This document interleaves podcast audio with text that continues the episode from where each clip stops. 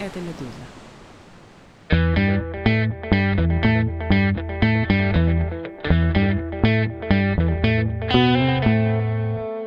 Здравствуйте, вы слушаете подкаст «Что случилось?» о новостях, которые долго остаются важными. Мое имя Владислав Горин и рад представить журналист Леонид Парфенов. Здравствуйте, уважаемый Леонид.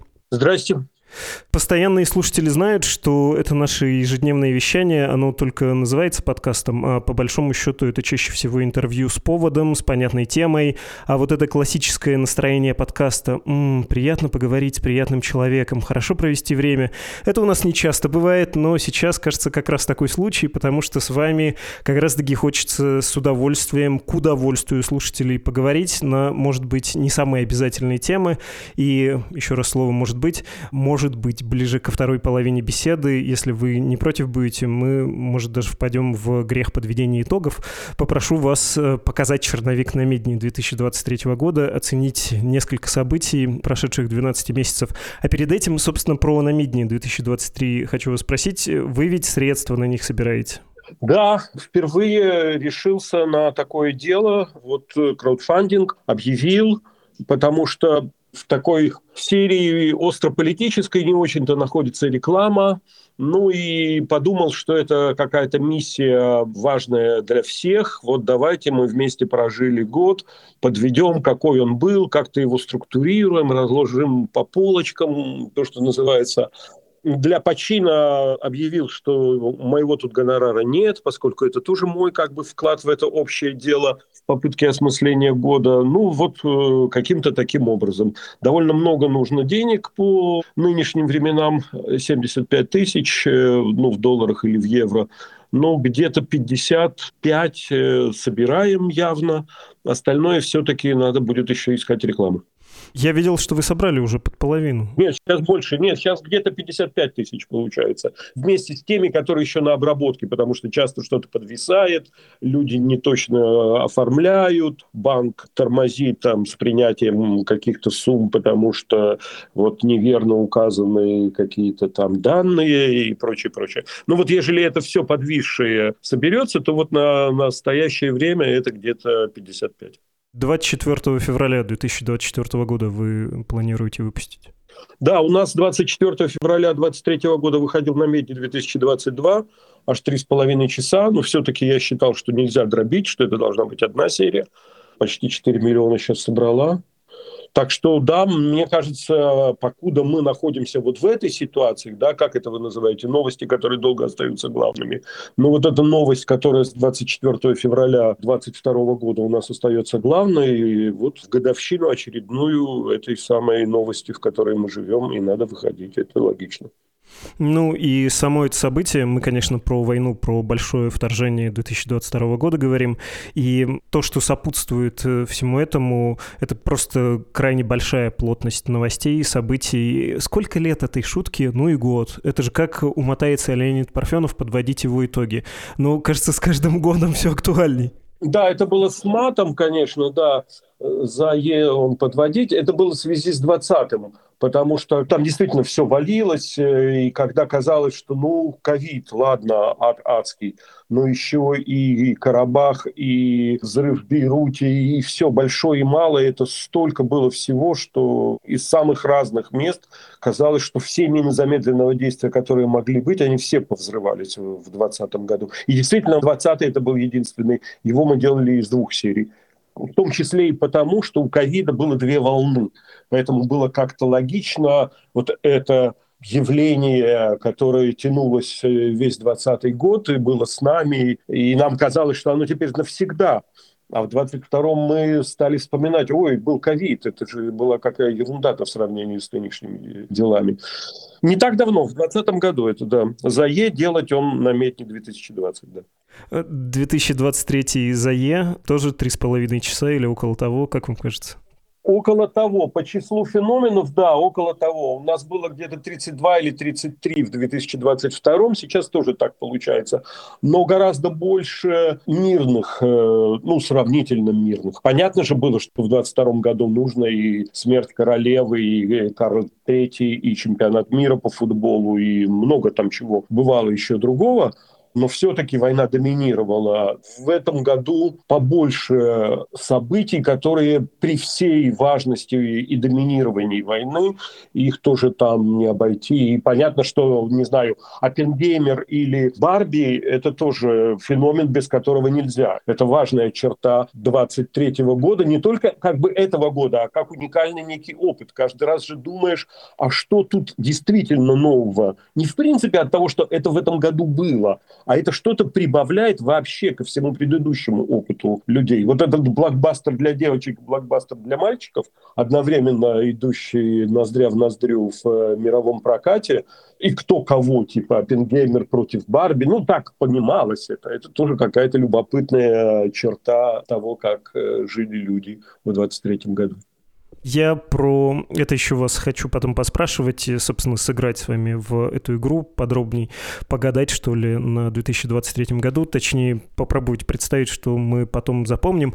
Э, я хотел бы к деньгам вернуться сперва. Вообще, надо, наверное, признаться, я, как и многие, кто это сейчас слушает, как и многие люди в России, годами смотрю то, что вы делаете, страшно подумать со школы, и когда ваш ролик про краудфандинг увидел, предложил нашему редактору, продюсеру вам написать, потому что очень сильно сильно удивился. Важный для журналистики человек, важный для журналистики и общества продукт. Я про ежегодные намедни, про исторические намедни. И, простите за этот высокий штиль, не хочу вас смущать, но, тем не менее, это факт. И происходит обращение к аудитории с просьбой о краудфандинге. Даром, что я тоже работаю в издании, которое чудом существует, и чудо это творят наши жертвователи уже который год. Но, честно, повторюсь, очень удивился. Вы же, кажется, впервые просите дать вам денег, ну, вы, собственно, только что это сказали, у аудитории, не предлагая при этом продукт, не зарабатывая на рекламе, не привлекая меценатскую помощь. Для вас самого это насколько было поразительным э, решение, когда вы к нему подошли? Ну, в общем, оно мне не просто далось, но, с одной стороны, меня давно к этому призывали, что вот, как бы мы могли вам донатить и прочее, прочее. И даже хотелось знать, а, ну вот, ежели такое объявить, то соберется ли? Теперь я понимаю, что нет, краудфандингом в целом выпускать на медне невозможно. Ну, то есть никакого сезона не осилить, это можно вот разово и я совсем не уверен, буду ли я, например, ежели все живы и здоровы, что называется, буду ли я пытаться краудфандингом собрать на, на Медне 2024. Какого-то стыда у меня по этому поводу нет прежде всего потому, что себе денег не беру, ну, в смысле гонорара нет, ну и даже эти косты собрать, видите, как сложно, ну, то есть эти прямые траты на производство продукта. Кстати, сказать профессионалы, с которыми продолжаю поддерживать отношения, из которых, с которыми продолжали поддерживать отношения, они писали мне, что они были удивлены. Им казалось, что косты, то есть вот такая прямая трата, ну минимум 100, а то скорее даже 150. Но они еще полагали, что какая-то там у меня есть безумная прибыль, которая мне остается так что для тех, кто понимает, эти 75 тысяч не самая такая страшная сумма. Но времена трудные у всех, и у аудитории, у потенциальных жертвователей они непростые. А меценаты, ну, это другая история тогда. Это просить себе, получается. Меценатство непонятно. Вот когда делались русские евреи и русские грузины, да, это было понятно, каким людям хотелось бы, чтобы эти фильмы были. И мы в этом смысле находили друг друга. Ни они мне не заказывали, ни я у них не просил. Просто так получалось, что есть обрусевшие евреи, есть обрусевшие грузины, которые понимают этот феномен и хотели бы, чтобы он был вот таким образом отражен, потому что феномен этот уходит. Не будет больше никто так обрусевать в бывших вторых титульных нациях.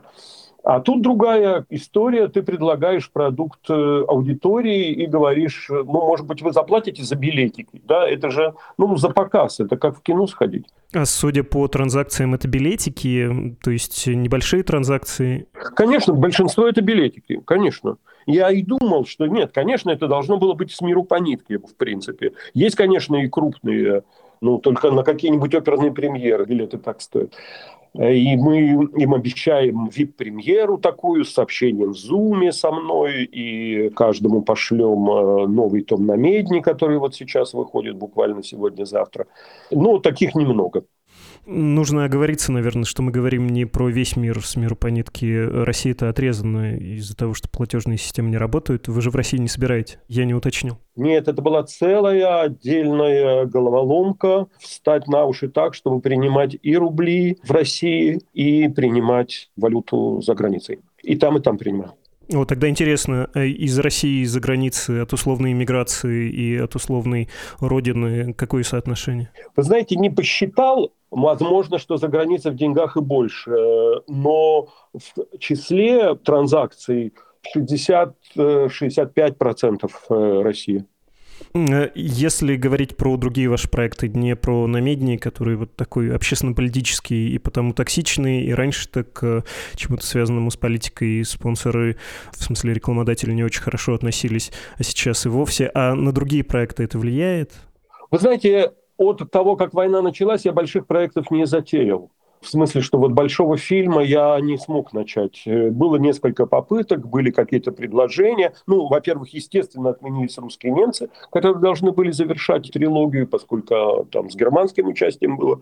Теперь это как-то совсем неуместно. Да и я снимать в России сейчас бы не смог. В общем, больших фильмов нет, я не начал. А книги, книги пока выходят. Вышел том 61-70, заново переработанный в прошлом году, и вот сейчас выходит э, ну, каждый раз мы это делаем в декабре, поскольку эта книжка такая традиционно новогодняя. И сейчас выходит том 2016-2020 не праздничный совсем вопрос и малоприятный в связи с тем, что с Акуниным и Быковым происходит, вы уже обсуждали. Что делать, если, не дай бог, такое же произойдет с книгой на Медне? Да не знаю даже. А что тут обсуждать? Понимаете, везде соломку не подстелишь. Как бы знать, будут претензии, какие претензии, от кого претензии. Ну, надо делать и делать.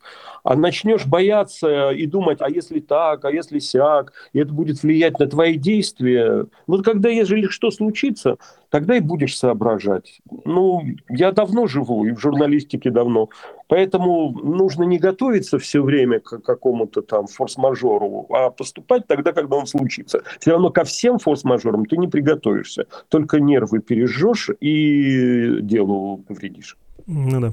Про русских немцев, наверное, нужно объяснить. У вас же, как сказал бы Вика Цыганова, триединая святая Русь. Русские грузины, русские евреи, русские немцы. Русские немцы не вышли. А в какой стадии они были? И вы сказали, там было уже какое-то финансирование германское? Ну, предполагалось. Так было прописано все, синопсис, основные эпизоды. А у меня все три эти проекта, они жили единовременно. И, кстати сказать, я думал, что немцев буду снимать раньше всех. Нет, ну это же все понятно. Ну, на определенном этапе русской жизни, русской истории немцы были в элитах второй титульной нации. Если посмотреть списки губернаторов, министров, э, генералитет, инженеры, техники, преподаватели, врачи, это либо немцы, либо русские. И сначала даже больше немцы, особенно лекари и как там, лекари, пекари, аптекари. Так что этот феномен понятный, ну и ясно, что Штольц, Обломов и все такое прочее, эти все взаимоотношения и фраза это Лермонтова «Знавал я Иванова, который был немцем, и знавал я Вернера, который был русским» в «Герое нашего времени». Так что чего готовиться это Оно и так, это просто описание огромной части русской жизни 18-19 и до середины 20 века. Надо, наверное, объяснить мой пристрастный интерес. Я потому что еще один вопрос хочу про это задать. Я, как э, внук э, не лекаря, не пекаря, но столяра из Петербурга, крещенного в Петеркирхе, а прабабушка моя из э, Республики Немцев по Волжье, из вот этих приволжских колоний, с таким заходом интересуюсь и точно без осуждения, без претензий по поводу возможного колониализма. Можно ли еще будет сделать про русских немцев вот с таким заходом? И не потому потому, что Греф денег не даст, не потому, что проблематично поехать снимать в Поволжье, в Петербург, на Черноморское побережье, в том числе нынешнее украинское, тоже не представляется возможным.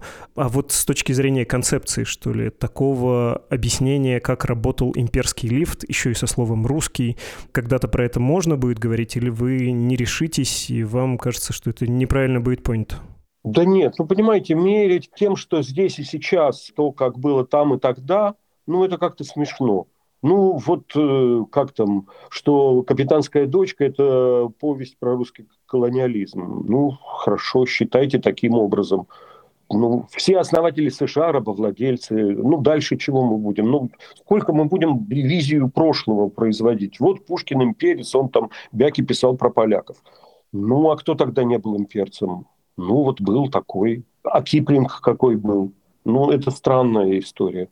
Да, был такой лифт, да, была такая империя, и все тогда были империями, и Британия, и Франция, и Испания, и Португалия. Это был способ существования больших стран. Ну, чего тут плохого-то? Нет, их можно и нужно, очевидно, из сегодняшнего дня оценивать, но это не отменяет этого прошлого. Это не отменяет того, что так легко сказать по-русски. Иван Иванович Беллинсгаусен. Да, как внук Павла Францовича Леонгарда очень хорошо понимаю, и еще раз повторюсь, в словосочетании «русский немец» к себе прикладываю и одинаково дороги обе части словосочетания. Э, тогда вопрос в духе 17-летнего журналиста. Какие ваши творческие планы, если не русские немцы, есть ли в замыслах какие-то другие большие проекты? Не знаю, понимаете, я ведь в э, сфере такой, которая требует больших вложений.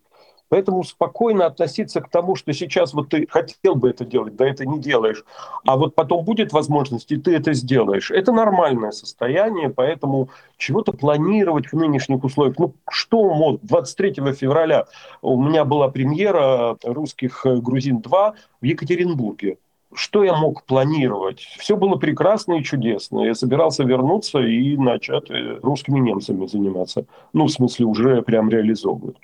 Так что да нет никаких планов. Ну вот сделать 23 год. Вот сейчас будет э, Том, большая компания в связи с его продвижением доделать эти 30-е годы очень бы хотелось, 38-й, 39-й, 40-й, это пакетные серии, ведения которых снято в Тбилиси, вот 37-й вышел в понедельник.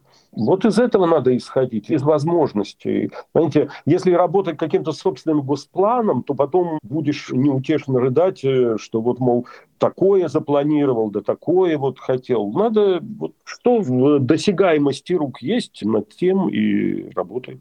У меня просто другое настроение. Понимаете, я даже не могу задуматься над таким творческим планом. Хорошо. Ну, Почему нет? Про намедни, про такой черновик э, обещали мы слушателям сыграть в эту игру. Если вы не против, э, можете, ну пусть пять будет событий, которые, на ваш взгляд, и потом одно за одним можем разобрать, мы через 10 лет вспомним, и это все не забудется, как, я не знаю, с чем сравнить. Александр Рыбак, участник Евровидения 2009 года от Норвегии, что ли, а вот э, останется с нами на долгое время. Ну, наверное, не остался Александр Рыбак, победитель Евровидения. Что-то не остается. Да, есть, конечно, такой формат, когда подводишь итоги только что прошедшего года, и вещи не остывшие, кажется, что они важные, а потом это, ну, как-то уходит на второй, на третий план это не так важно и не так много сообщает об этом времени. Ну, ничего страшного, и такой бывает подход, и другой. Вот у меня сейчас одновременно получается и 30-й, и 23-й, и вот 16-й, 20-й вышли, да, в разных видах, в сериях, в томах. Ну, не знаю, учебник Мединского же, конечно, будет. И это важно не только в смысле, что там этот учебник. У меня когда-то и Филипповский этот учебник был, седьмого года сравнительно мягко имперский, в отличие от Мединского. Ну, понятно, все эти боевые действия, которые уже пришли на территорию России, и Белгородская область, которая стала прифронтовой, и атака дронов на Кремль, и, ну и вообще вот эта возможность прилетов в Россию, это огромный такой феномен, который, понятно, изменил и отношение к войне, и восприятие ее, и да, он точно останется надолго. Но одна картинка этих дронов э, над э, Сенатом чего стоит. Ну вот я назвал, чтобы э, совсем по-разному было, там Барби и Оппенгеймер.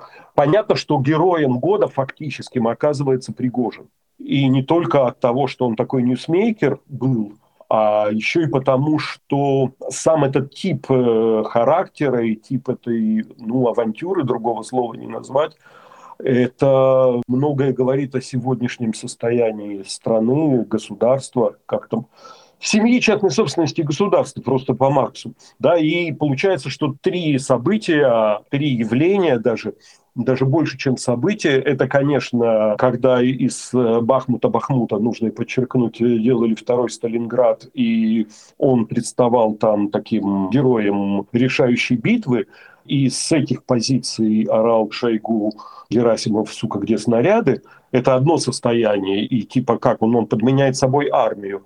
Потом другое состояние, этот э, странный путь, где он собой подменяет государство. И третье – это гибель. И это все не факт жизни одного человека и даже не факт жизни страны в 23 году. Это состояние цивилизации, которой пришла Россия вот ныне. И сейчас, когда снова говорится, главное не допустить 90-х, ну вот они 90-е, они полыхали просто в самом ярком и страшном виде, какое возможно только представить. Ну, не знаю, троица ОРПЦ. Я вот просто листаю, но это все вещи достаточно очевидные. Нет, конечно, вот вы уже ссылались на Цыгановых, на Триединую Святую Русь. Понятно, что и интервью Кучеры, и прослушка Пригожин Ахметов и Цыгановы для понимания настроения разных типов людей, предпочитающих публично не высказываться об этих своих настроениях, это тоже важный срез этого года и понимание того, чем изнутри люди живут. Ну и вся история с э, Залужным в «Экономисте» и обсуждение, куда зашла война с украинской стороны и какой ее характер ныне. Ну, в общем, масса всего. Да и чего стоит дочка Шойгу, которая перестраивает Кронштадт, и герой всего чего, возможно, Адам Кадыров. Он какие дети прекрасно выросли. Незаметно. У меня есть один очень частный, очень странный вопрос и один более логичный. Я рискну задать странный. А про Путина в холодильнике на Валдае, про профессора Соловья, про вот это странное ощущение самовозгонки, феномен Ютуба иммигрантского в первую очередь, про это будет? Да я думаю, что это не вопрос даже Соловья и возгонки Ютуба. Это вопрос образа Путина, который теперь существует в массовом сознании. И вот все конспирологические версии про двойников и прочее, прочее, это нуждается в каком-то осмыслении. Делать ли из этого отдельный феномен или это как бы часть, э, скажем так, активирования поправки Терешковой? Ну, всем же понятно, что это правление пожизненное, оно таким, понятно, с 24 сентября 2011 года стало. Ну, в смысле, когда Медведев на съезде «Единой России» сообщил о рокировке. И понятно, что если он так нужен в 2012 году, он э, еще более будет нужен в 2024, а теперь в 2024 мы понимаем, что он еще более нужен в 30-м. И, может быть, где-то вот здесь посмотреть, вот в этом ландшафте представлений о Путине, каким вот он видится в массовом сознании. Вопрос ведь не только в том, что Соловей такое сказал, а вот такие вот слухи, что даже приходится уже Пескову сколько раз говорить, что двойников нету, и уже сам Путин говорит, что нету, и все равно вот дипфейк этот э, возникает на прямой линии. Это же какое-то решение? Давайте мы вот такое допустим, публичное пространство, потому что нужно на эти все слухи, и все эти разговоры и конспирологические версии как-то Кремлю отвечать. Да? Это же неспроста. Из Петербурга, да, этот был парень, который задавал вопрос Путиным же, Путину же. Знаете, я не силен в импровизации. Вот сейчас выдать чеканную формулировку, как и что, я не готов. Но вот именно общественный резонанс, который вызывают такого рода разговоры, что люди готовы реагировать на Путина в холодильнике Валдая, что это разносится, что это становится вирусным. Да, это, конечно, связано с тем, что он некое состояние, которое да пребудет всегда с нами, и у которого теперь уже никто уже не помнит э, начала, и всем понятно, что открытый финал – это некое вот это состояние Путина навсегда – и значит он должен как-то видоизменяться. Один и тот же Путин, он должен быть разным, потому что ну так долго не живут, что называется. Второй, может быть, чуть более содержательный вопрос. Я уверен, что у вас зубы просто болят, когда про это заходит речь. Должен сразу оговориться. Мне не кажется сколько-то справедливым и точным этот тезис про то, что как-то Парфенов сделал советскую ностальгию, снова модный своими старыми песнями о главном, и таким образом способствовал, и чему вы там способствовали обычно в этих рассуждениях, становлению путинизма или чего, я как свидетель, ну окей, как телезритель первых э, старых песен о главном, помню, что многим это понравилось просто потому, что это было еще хорошо сделано по стандартам хорошего развлекательного телевидения, душевно, уместно и все такое. Вот эта вся смысловая нагрузка мне чаще всего казалась избыточной, но про настроение ностальгии, что ли, и возвращение. Все равно через какое-то время найдется изрядное количество людей, которые будут вспоминать путинизм с ностальгией. Как вам кажется, какие вещи будут вспоминаться и конкретно 2023 год будет тут в какой-то форме фигурировать или нет? Это уже будет э, такое время, находящееся в слепом пятне. Вот хороший Путин, ностальгия по путинизму, это будет, условно говоря, не знаю, 2010 год, а 2023 не будет. Да нет, найдутся, конечно, ностальгирующие по 2023. Верните мой 2023, да, конечно, будут такие люди. Я застал же людей, которые все равно говорили, что при Сталине жилось лучше. Хотя при Хрущеве они переехали в отдельные квартиры из бараков, но все равно они вспоминали, потому что там им казалось, это был настоящий начальник, потому что им казалось, что все было такое строгое, что была дисциплина, а ныне вот теперь разговорчики в строю. И кроме того, они просто были молодыми, и это время у них окрашено еще и в тона того, что они были в силах, им казалось, что все правильно, и впереди у них огромная жизнь, а теперь сказать, что я дурак с молоду в такую чушь там верил, э, Лаврентий Павлович Берия не оправдал доверия, и товарищ Маленков надавал ему пинков, ну, это же горько, и не хочется это человеку признавать. И, конечно, он будет до последнего тянуть каким-то образом гармонизируя себя тогдашнего и тогдашнее время, и веру в это время – Будут, конечно, такие, ничего с этим не поделать.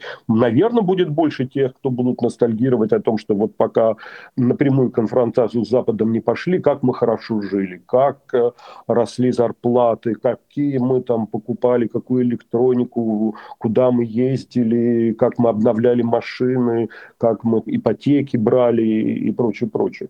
Наверное, таких будет больше. Ну, вот этот бум потреблятства, так называемый, да, ну, так принято выражаться, не потому что я его осуждаю. Что это будет? Никуда не денется, разумеется. Что более живучим, кажется, тоска по вот этому потреблению. Наконец-то выехали за границу. А действительно, выехать за границу, тоже без иронии говорю, стало возможным для очень многих людей. Пусть и Египет, ну или без снобизма, просто Египет, но слетали к морю, отдохнули, вообще какой-то другой жизни увидели. Или будут тосковать больше про то, что вот Родина-то была великой, несколько такой сербский ресентимент, э, а проклятый Запад нас все равно. Нет, что Родина была великой, да, вот касаясь трех могучих океанов, это почти все э, ностальгируют. Из тех, кто ностальгирует по прежним временам, э, по величию государственному, да, есть такое, я не понимаю этого замещения, не понимаю людей, которым нужно непременно величие страны, да.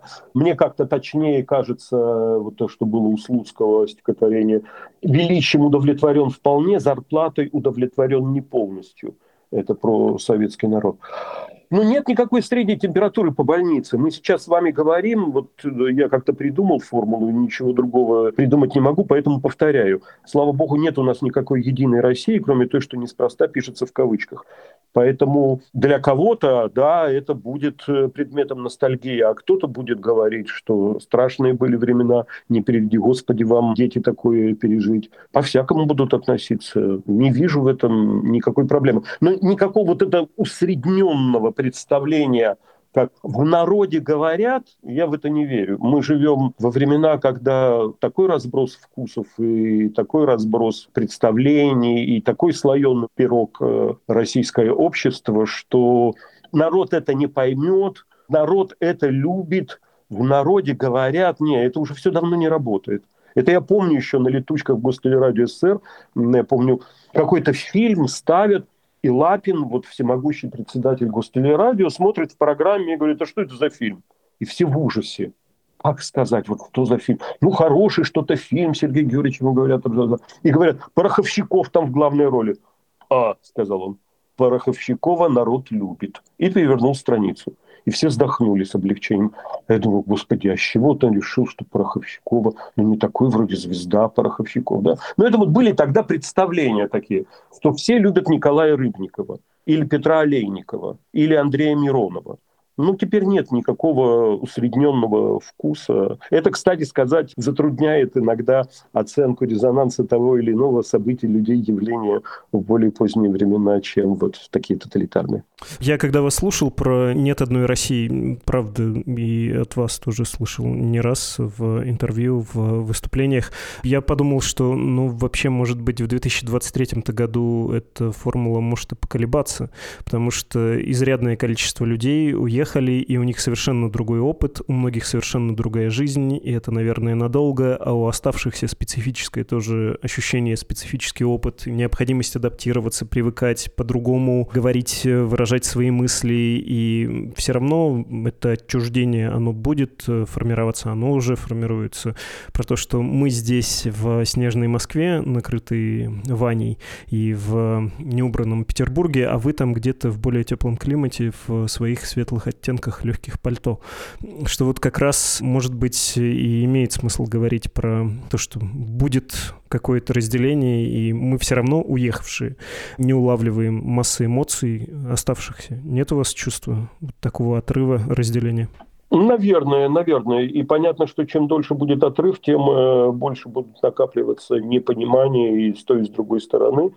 Знаете, вот даже я сейчас вспоминал вот эту формулу, пока слушал вас, вспоминал эту формулу Ахматовой, кажется, принадлежащую, что Россия сидевшая встретилась с Россией сажавшей ну, так казалось, что из лагерей сейчас вернутся люди, и вот столкнутся две России.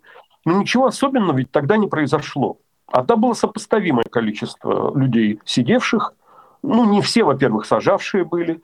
Ну и да, и не возникло никакого особого конфликта. Он остался все равно частным на уровне личных взаимоотношений разных людей, родных и знакомых, ну, тех, кто оказались по разные стороны я не думаю, что это будет уж какая-то такая мучительная вещь, что вот вы там поуехавшие, а вы тут пооставшиеся. Не все поуехавшие из высоких политических каких-то соображений. Кто-то просто от того, что не хочет быть мобилизованным. Ну и чего? Такое было всегда. Последние десятилетия вся страна косила от армии. Ну, вот такой откос. Ну, более радикальный просто.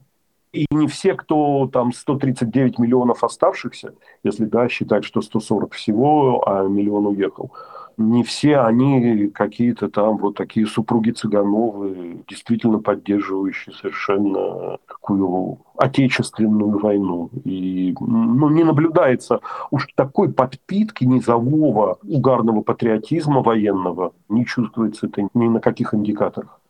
Вы, когда разговариваете с теми, кто в России остался, как стараетесь не терять, что ли, связь с Родиной? Я понимаю, как это кондово звучит, но по-другому не могу сформулировать, и сам это, в общем, тоже переживаю. Всякий раз себя перепроверяю, не звучу ли я по-иммигрантски. И если с кем-то говорю из России, мне вот важно узнать, а что там, правда, действительно, заходишь в магазин и цены на яйца тебя так поражают или ничего особенного? У вас есть э, набор приемов, что ли, или важных э, тем, тем, на которые вы всегда поговорите с тем, кто в России живет, чтобы не сильно отрываться?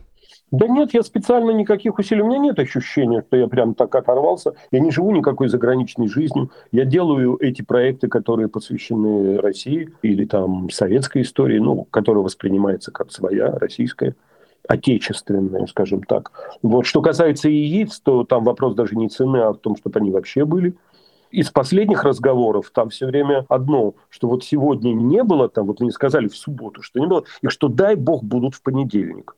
Ну, в понедельник, кстати, купили. Но два десятка в одни руки. Строго. Это где это? В Москве. Да. В Череповце хуже.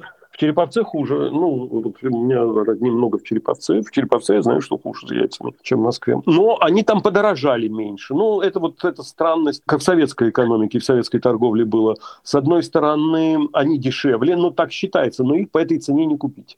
Но считается, что они дешевле. Потому что в Москве чуть ли не двукратно подорожали, а в Череповце э, процентов на 50 получается поймал себя на чувстве какой-то неловкости, как будто 70-е годы а мы с вами в Праге сидим в каком-нибудь радио свободы и обсуждаем, что а, а где это нет яиц, а вот там это нет яиц. Есть такое дело, есть такое дело. Да, я помню, в 90-е, в одной из первых поездок в Америку, подошла какая-то тетя в Америке и спросила, Парфюм, я вас сразу знала. Ну и что, как-то Москва? Ну, даже не знаю, что вам сказать. Ну, что-нибудь мне скажи. А то тут приезжают, такое брешут. Ну что, правда сливочное масло свободно лежит? Я говорю, ну, в общем, да, свободно лежит. Ну, вот и ты тоже брешешь, сказала она и ушла. Прекрасно.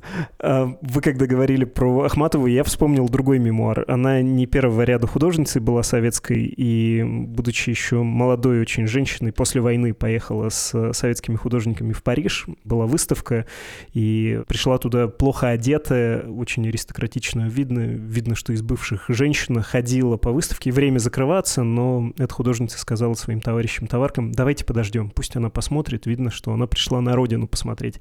После эта дама, которая долго осматривала советские картины, подошла к книге отзывов, написала там что-то и ушла. Двери закрылись. Они, естественно, все бросились к этой книге отзывов прочитать, что же там написано. Там было написано «Испохабили мою святую Русь, сволочи». Вот вы не боитесь превратиться в такую парижанку из бывших, в том смысле, что все равно жизнь, другая жизнь свое возьмет, и вы потом Россию не узнаете? Я не знаю, вот какое такое долгое потом предполагается. Мне не кажется, что это надолго.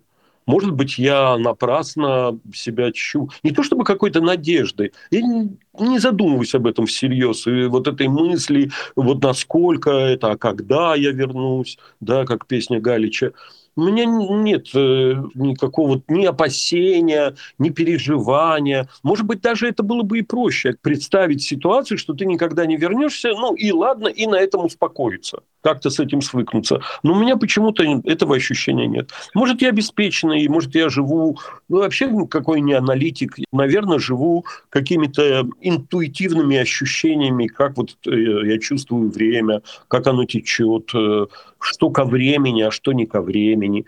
Вот из этих ощущений мне не представляется, что нынешняя ситуация, при том, что вроде она развивается и гайки закручиваются пуще и пуще, мне не кажется, что это вот какая-то надолго системная такая вещь, целый строй, огромный исторический период, мне не верится.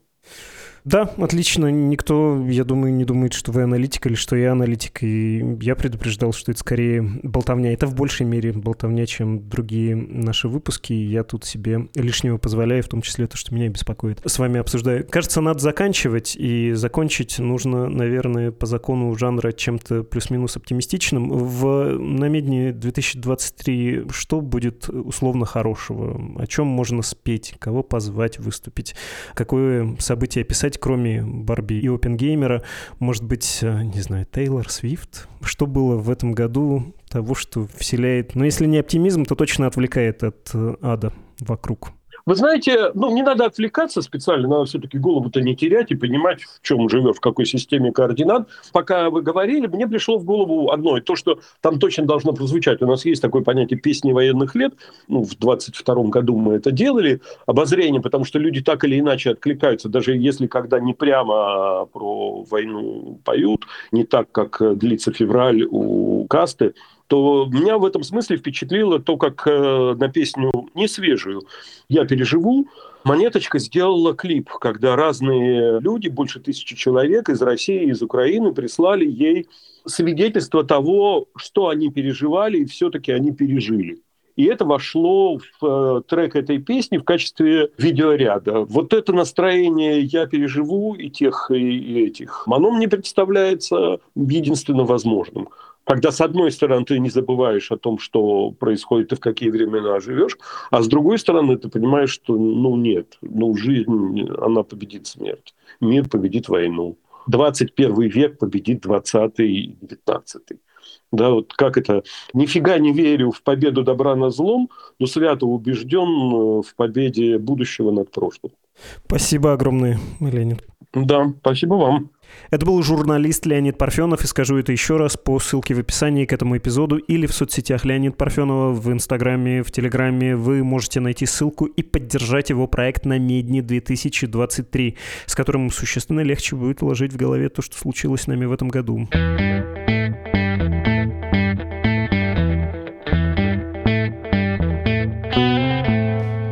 Время прощаться, и напомню, «Медуза» — независимое от какого бы то ни было государства издание на русском языке о России, для России и для тех, кто по-русски понимает по всему миру. Идеальный способ читать и слушать «Медузу» — мобильное приложение. Оно само умеет обходить блокировки, а логотип издания можно заменить на нейтральный значок, если вы хотите, если вы опасаетесь чего-то недоброго взгляда, случайно брошенного на ваш экран.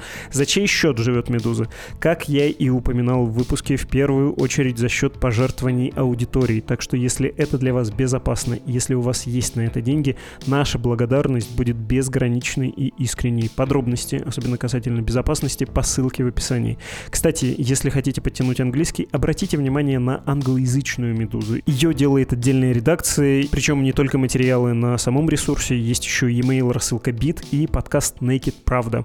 Для тех, кто интересуется Берлином вблизи или на расстоянии, рекомендую новое медиа, созданное при участии основателей «Медузы» Медузы. Оно называется Шон. Или, как сказали бы в Берлине, Ich buchstabiere S, C, H, Umlaut, N. Короче, как красивый по-немецки. Ну, найдете. Вы слушали подкаст, и в этот раз, правда, похоже на подкаст. Что случилось? Он посвящен новостям, которые долго остаются важными. До скорого.